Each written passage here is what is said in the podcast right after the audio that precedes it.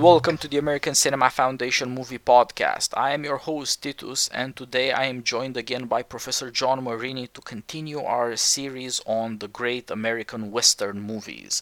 So far, we have covered four of the great John Ford Westerns The Searchers, The Man Who Shot Liberty Valance, Stagecoach, and My Darling Clementine. We will do more John Ford Westerns, but now we're turning to Sam Peckinpah we will do a conversation on The Wild Bunch, his 1969 movie that seems to say the Western is over. The Western has come to a crisis, and that crisis, in fact, we'll, we'll try to show, is tied up with the crisis of the West, with our own crisis about the understanding of citizenship and government, about human nature and our purpose as human beings.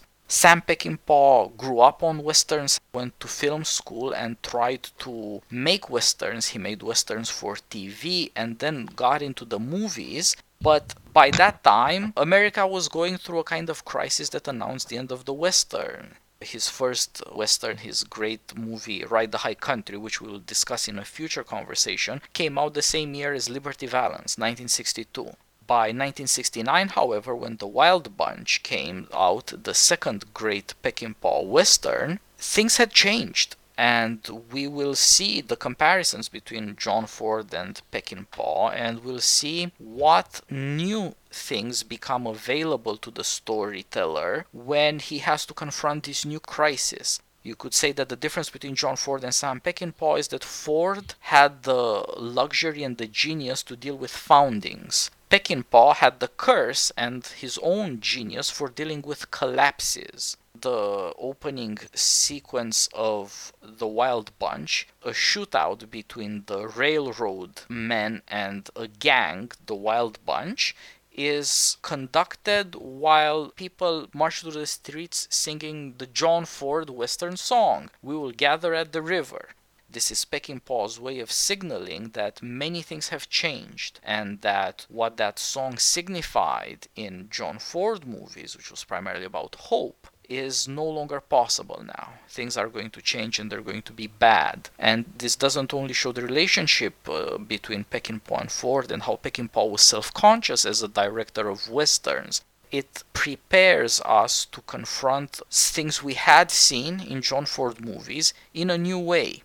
At the end of John Ford's The Searchers, the great Ethan Edwards, the most tragic character played by John Wayne, cannot return to civilization. He cannot step into the house.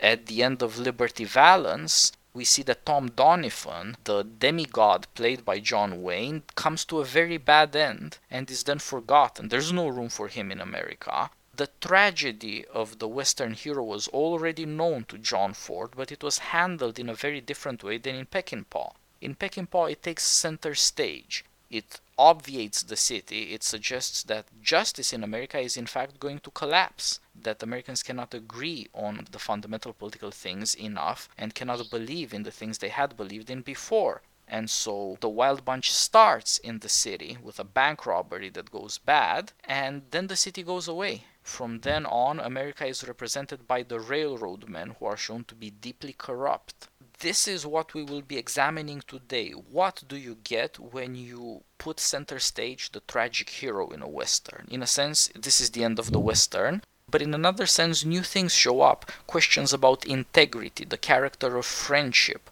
whether a community of like minded Western heroes is possible. That's what the Wild Bunch is. What does it mean to be a man of one's word? And what is the relationship between wanting to live free and the pride of organized communities who impose their rules even if their order is quite lawless or unjust, inhuman? Sir, thank you for joining me again. This is another great opportunity for me because I started thinking about Peckinpah as a serious poet, a man whose stories are thought through in a careful and deep way, because I read your essay on John Ford and Sam Peckinpah in Claremont Review of Books. So it's a pleasure to be able to do this in our series on American Masters. Well, thank you. I'm, I'm happy to do it. Continue with our conversation over these number of westerns. Uh, I think The Wild Bunch is a great film in many, many ways, in ways that Peckinpah himself thought would be edifying and turned out not to be. I saw a later interview with him on the BBC about 15 years later, He thought he said when he did the violence that when he showed that violence, he says, you know, when people get hit with bullets, they bleed, things happen. And he said, I thought that this would be a form of catharsis. He said, I was wrong because the way people perceive the film, it's hard to know whether catharsis has the same effect when it's understood through a medium that is visual.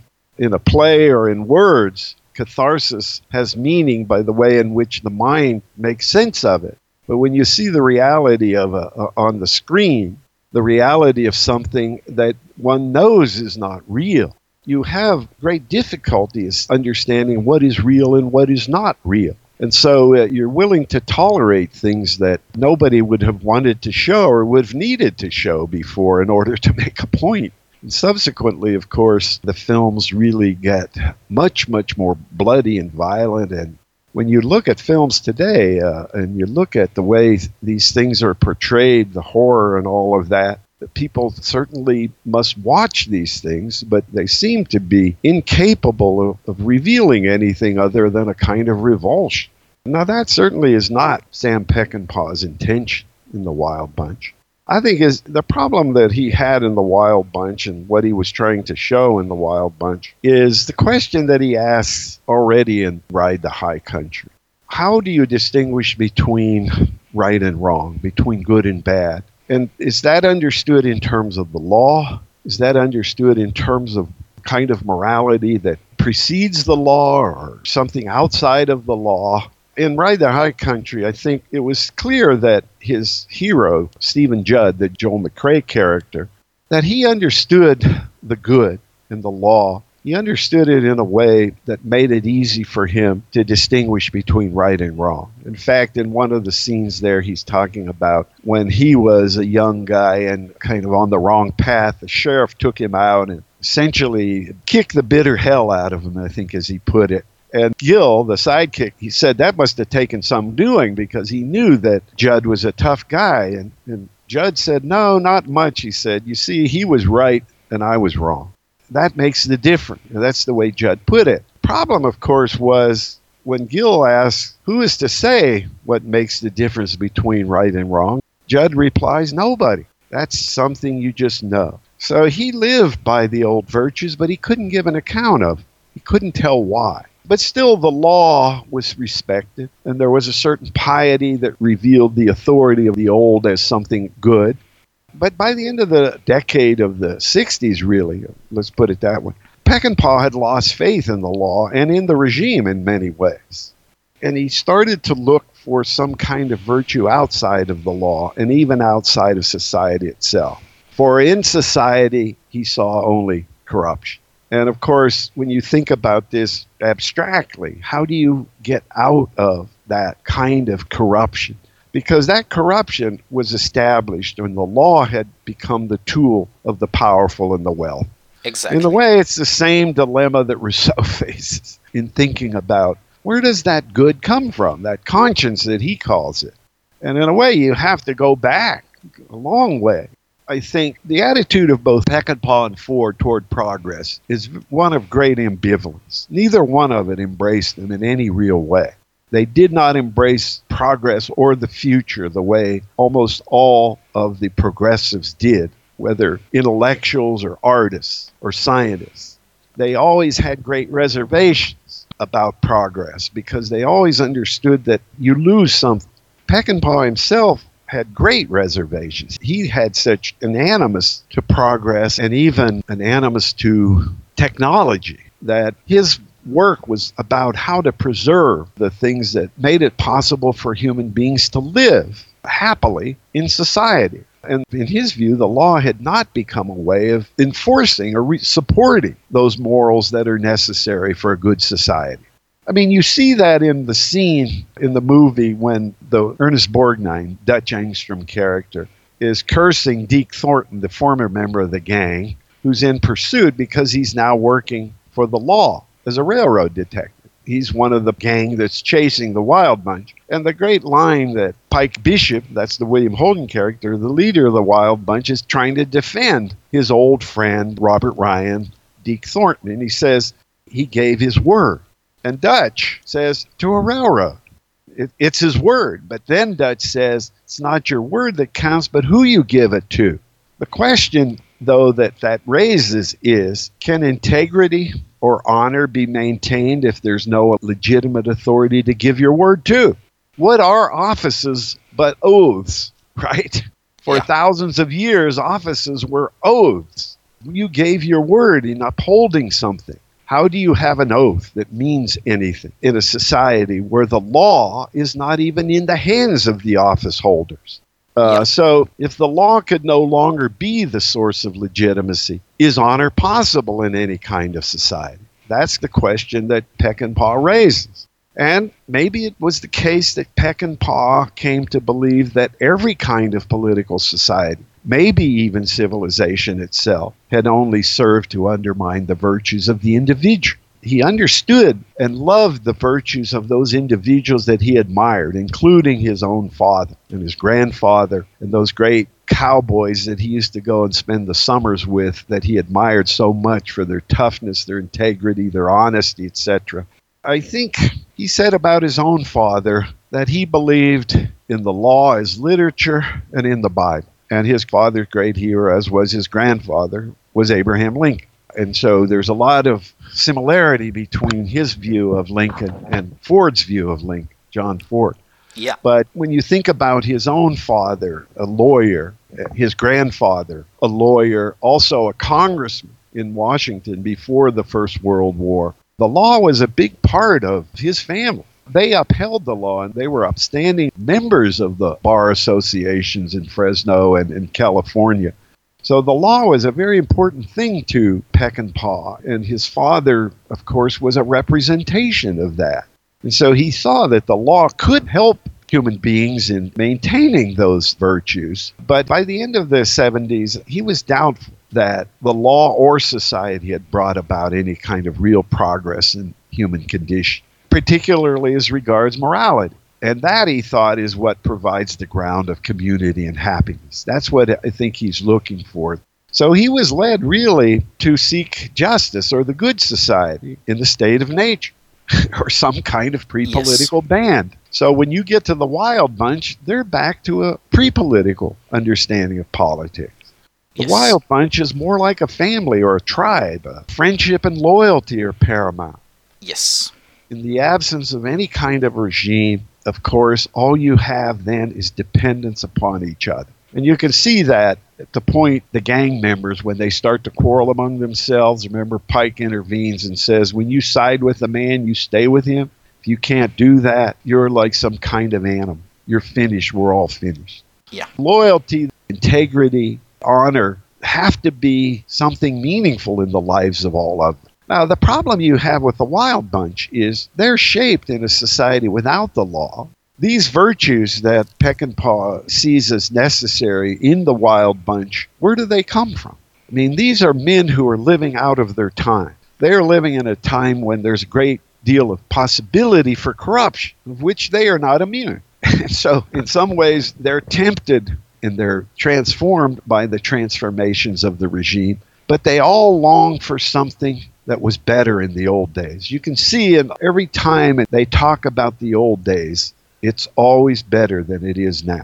Even the very last line uttered by Edmund O'Brien, when he's talking to Robert Ryan about joining the Outlaws, he says, It's not what it used to be, but it'll do. I mean, Mhm. that's the only possibility of that kind of virtues being used again. They would be going and helping these Mexicans that are seeking some kind of independence.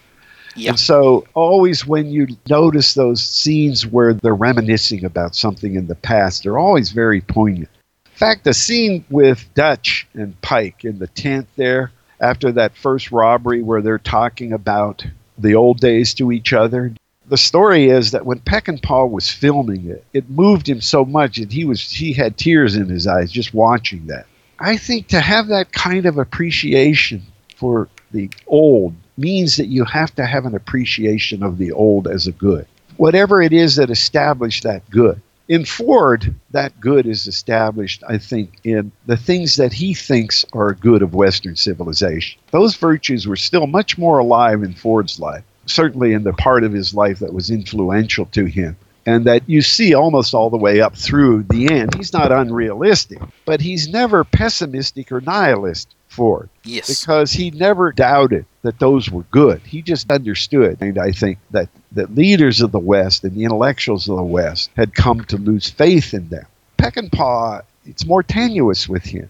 He admired those good that he saw in the men that he admired, but he didn't quite know whether those were really good, whether that was a, a form of the good, because he was a product in many ways of his time that made it harder for him to see the ground of morality that was established either by religion or by philosophy. And yet, both of those were crucially important in his life. I saw an interview once with L.Q. Jones, one of his character actors, and he said, What you have to understand about Peckinpah is he was a deeply religious man. Not in the sense of, but everything that influenced his mother was very religious.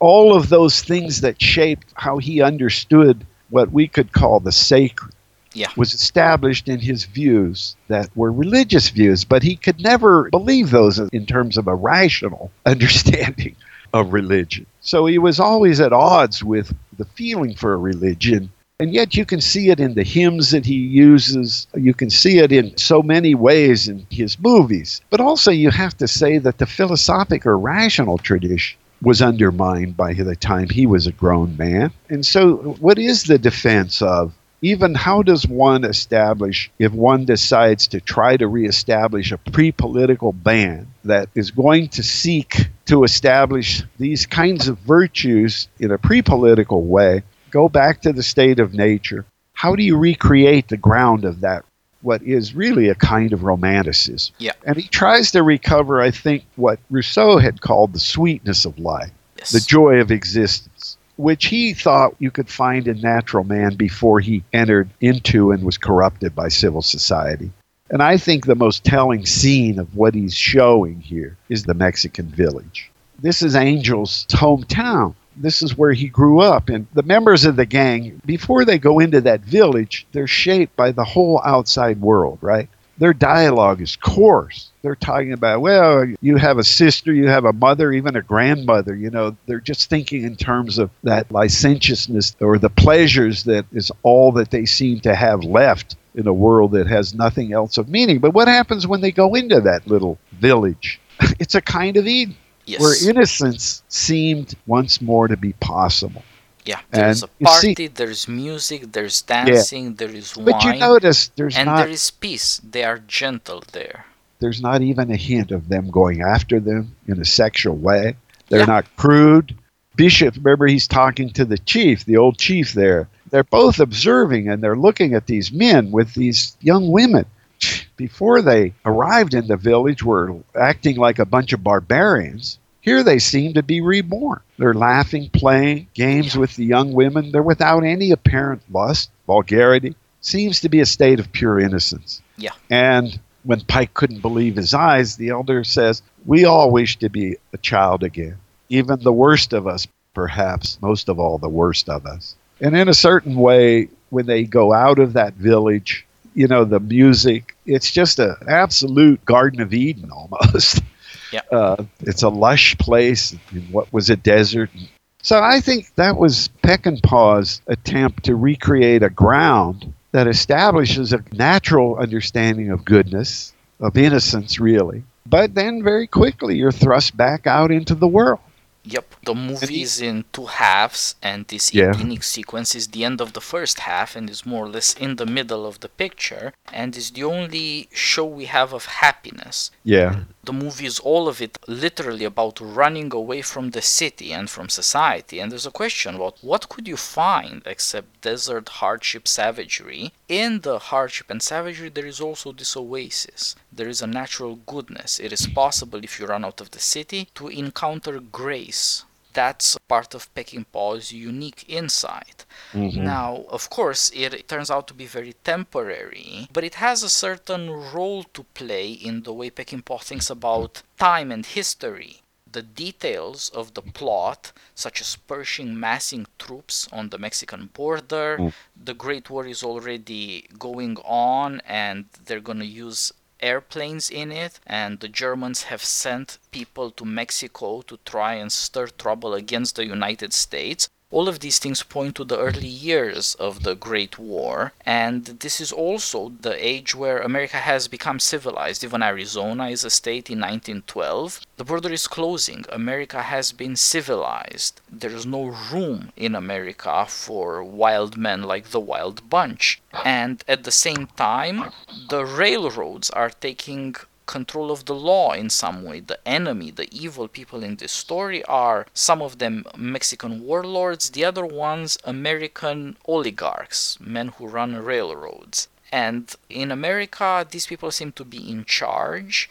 They are their own law enforcement and they hunt down the last wild men. Now, in Mexico, things are different there is natural grace and there is also horrifying barbarism. And this is, in a sense, America's past. The few surviving old men of the Wild Bunch they join the Mexican Revolution. Maybe they can found something good for Mexico, even if it's no longer possible in America.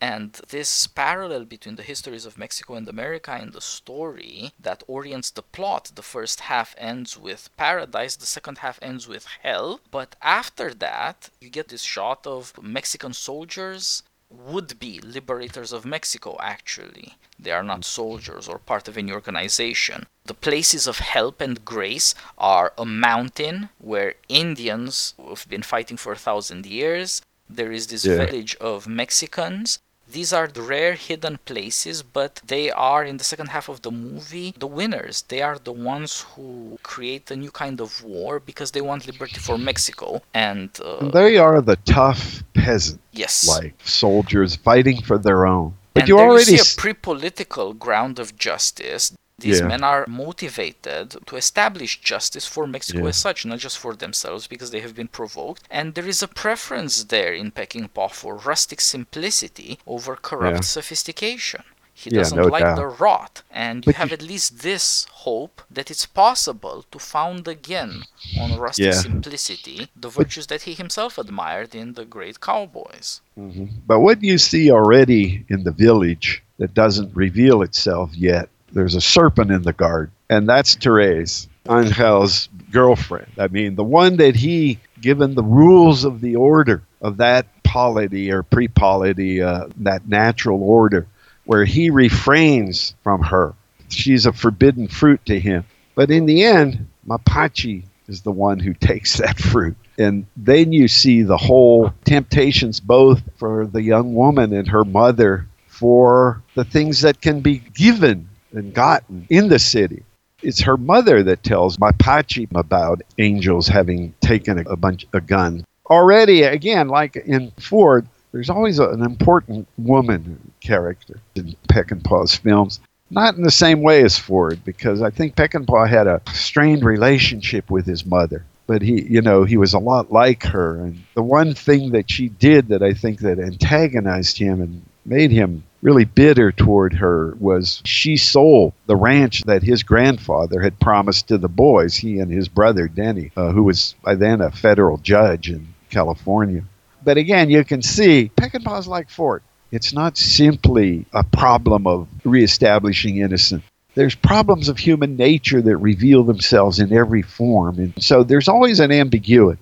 Yeah that shows the complexity of human beings and human associations and, and even families and love and all of those things that some people in some times like to treat simply just in a one dimensional way, but that's never the case, I think, for Ford or for Peckinpah. Yeah. So, yeah, the second half of the film, of course, is what Peckinpah perceives as how it is possible to establish oneself in the face of a corrupt society it's not possible to go back to that innocence. You can admire the virtues and you can admire the simplicity, and you can admire the way in which these people have learned just simply to survive in the face of great adversity. But to live in a world that has been transformed by progress, not just culture change, but also the way science and technology is changing, he's wondering whether or not you can even live nobly in such a society.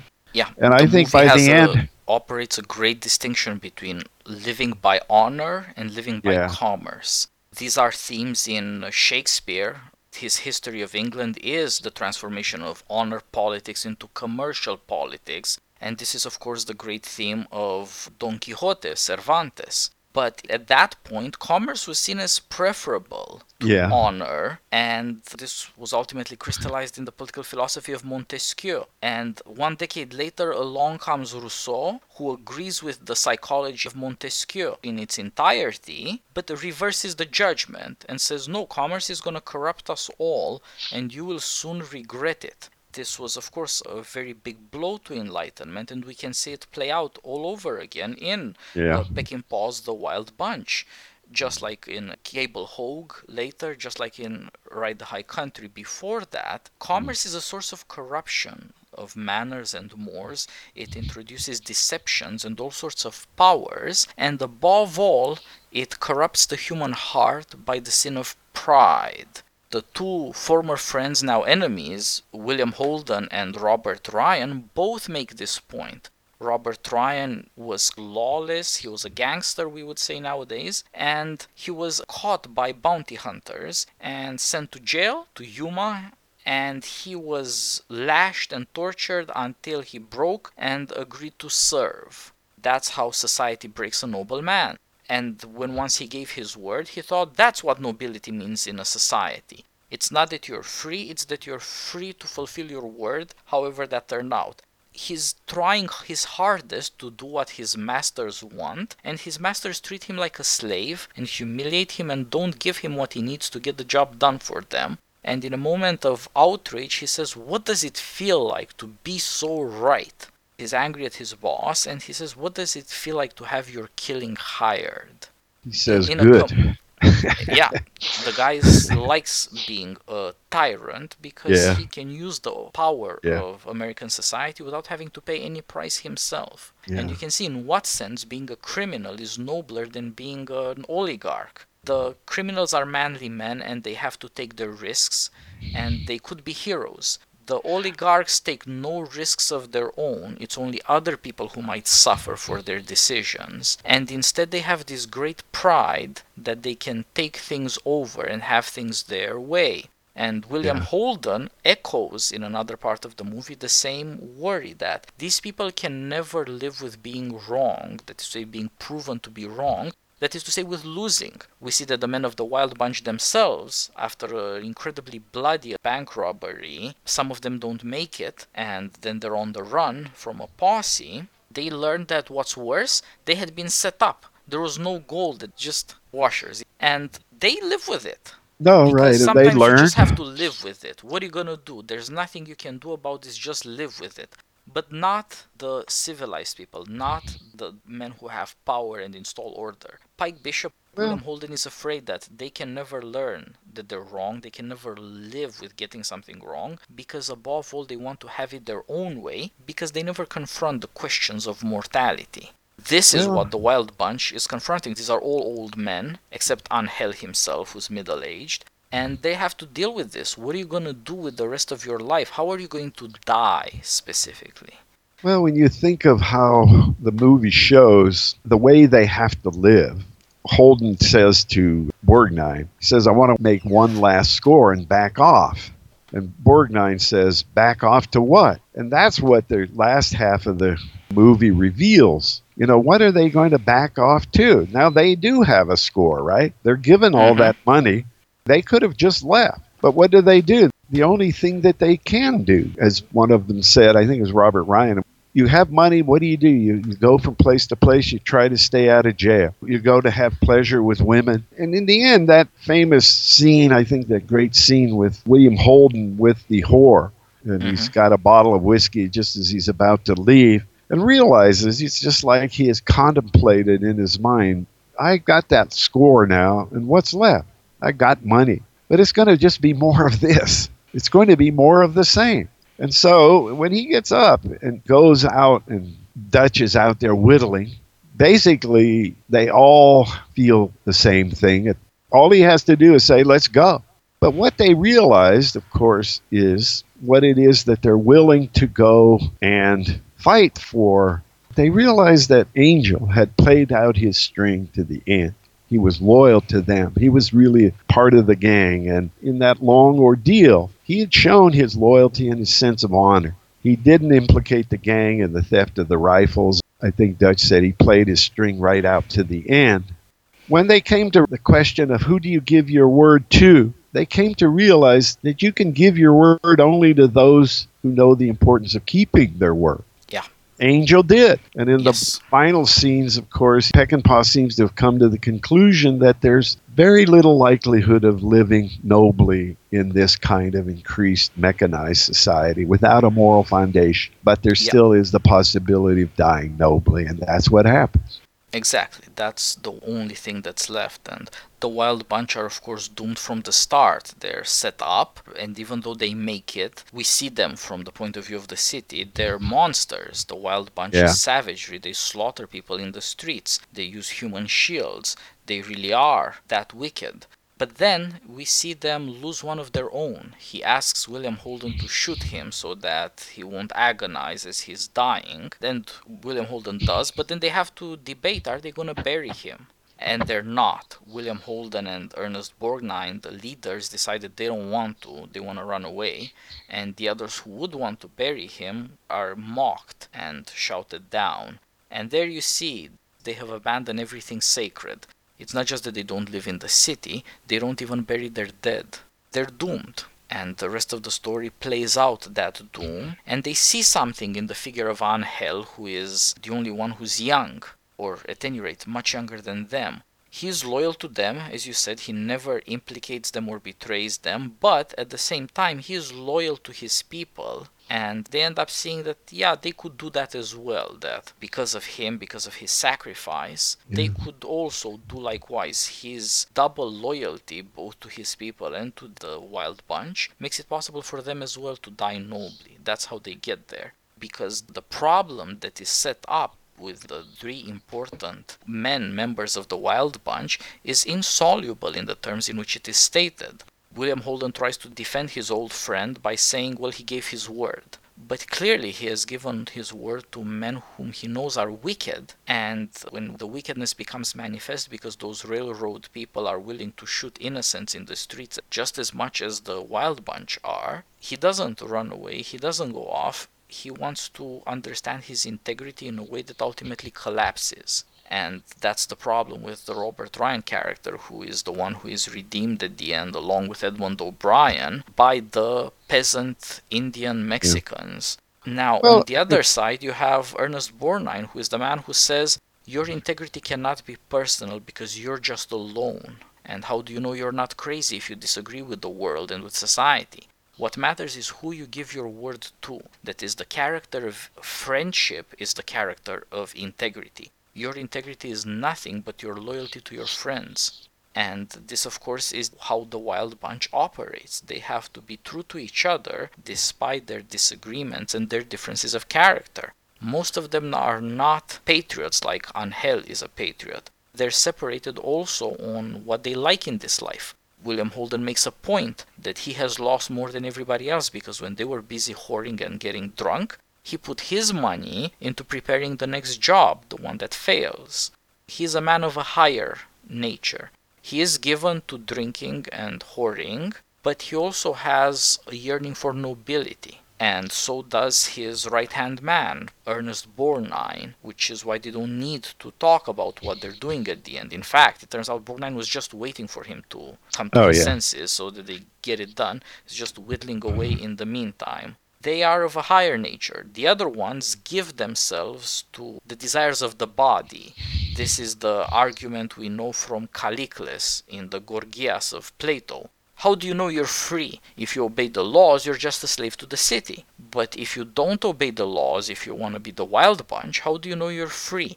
Well, the only way you can know you're free is if you drink, drug, whore yourself to death. Because then you know you did everything you could. You were never held back by the voice of morality or law. Neither God nor man told you to stop. So that means that you weren't a coward. You did the utmost, and you committed suicide by pleasure, basically, is his argument. And clearly, this is the truth about the more vulgar members of the Wild Bunch, played by Ben Johnson and Warren Oates. The Well, nobler yeah. leaders, they're looking for something else. They're looking for nobility. They're looking for a way to be true to themselves so that they can know that they really are who they think they are. And Yeah, it's hard that to turns know. out to mean that you can only do it by choosing a noble death. And Yeah. that's one of I the think great that's- things that Peckinpah shows by focusing a Western on tragedy shows you that whether you go the vulgar way or the noble way, you can't be true to yourself unless you choose your death. You have to Well, face up to your mortality. the importance of the scene in the village for those you're talking about as the vulgar, that gives them a feeling, let's say, hmm of a kind of existence that they could never have known. So, does that prepare the way for them in the end to know what let's go means? Because Yeah. they, you know, you can say about Borgnine, he understands that he's the most philosophical of all of them. Yeah. And about the Pike Bishop character, you can say there's a certain natural leader nobility in him, and everyone recognizes that. But that transformative interlude in the Garden of Eden gave them a sense of both what the sweetness of life was, but also the impending doom that is made more clear to them the things that they know that they're going to live by in the rest of their lives about whoring and all of that, which in a real way is nothing. I really think that Peckinpah does understand this whole dilemma in Rousseau's way. And you can see that in the way in which he Mhm. thought that the progress of science and technology had not made men happier or made them greater. And in fact, it only served to weaken human character. He said once in one of his interviews, he said, I detest machines. The problem started when they discovered the wheel. He's going way back. And yet, when somebody pointed out to him, you know, the camera is a machine, he denied that. He said, You're not going to tell me the camera is a machine. It is the most marvelous piece of divinity ever created. That's how he viewed the camera.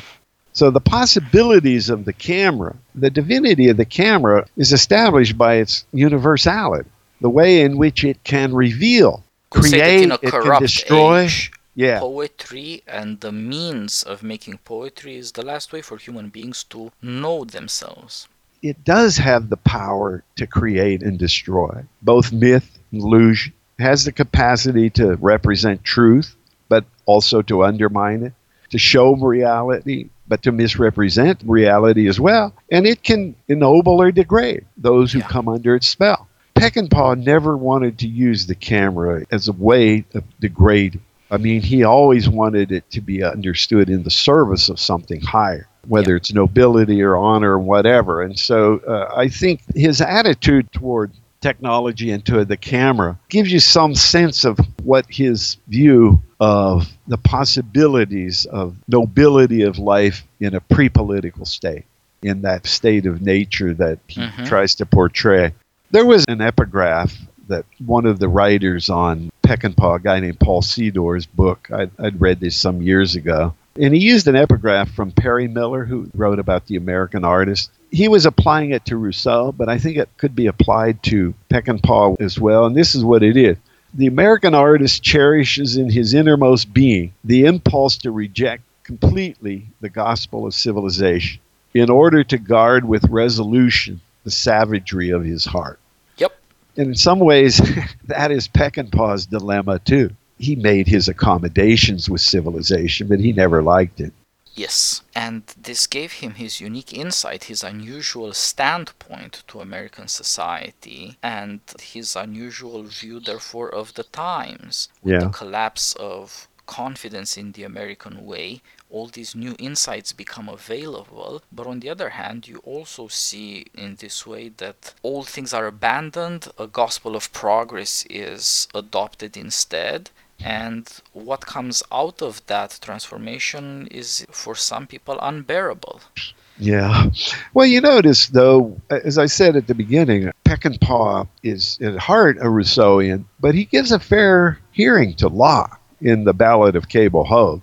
Yeah, and mean, if of you- course, after Ride the High Country, we should talk about that as well. Uh, Yeah, in that movie, I think you see exactly what progress, wealth, property mean to human life. Now, it doesn't come out well for Cable Hogue, but you Mhm. notice it's a very good way of formulating the problem of progress and wealth. It's a bittersweet phenomenon, really. That, Yes. that. And so it was Cable Hogue who finds water out there in the desert and, and is able to turn that into a profitable enterprise. It's ironic, you know, in the end that water gives way to gasoline and that's what kills the automobile. But anyway, yeah, that's progress. another that's another Yeah. story. But it's again part of Peckinpah's ambivalence to the machine and to technology. But it's interesting that somehow the motion picture, the camera, he refused to review that as anything technical. It was a kind of divinity. One imagines that no great artist or no great poet would think differently. No, that's probably true. And I think it does show you, though, how much difference it makes in terms of what the outcome is. In whose hands does that camera fall? Yes. Because in the hands of a Ford or a Peckinpah, you get something. But in the hands of others, you get some things that are far different. Regrettable. Yeah. Indeed. Well, sir, I think we can close on this note and in our next conversation deal with "Ride the High Country. Yeah, that's that's a good one. I think we can see some of the early Peckinpah's views of uh, the problem of the virtues and the law. Yes. Thank you again for joining me, sir. All Okay. the best. All right, we'll see you.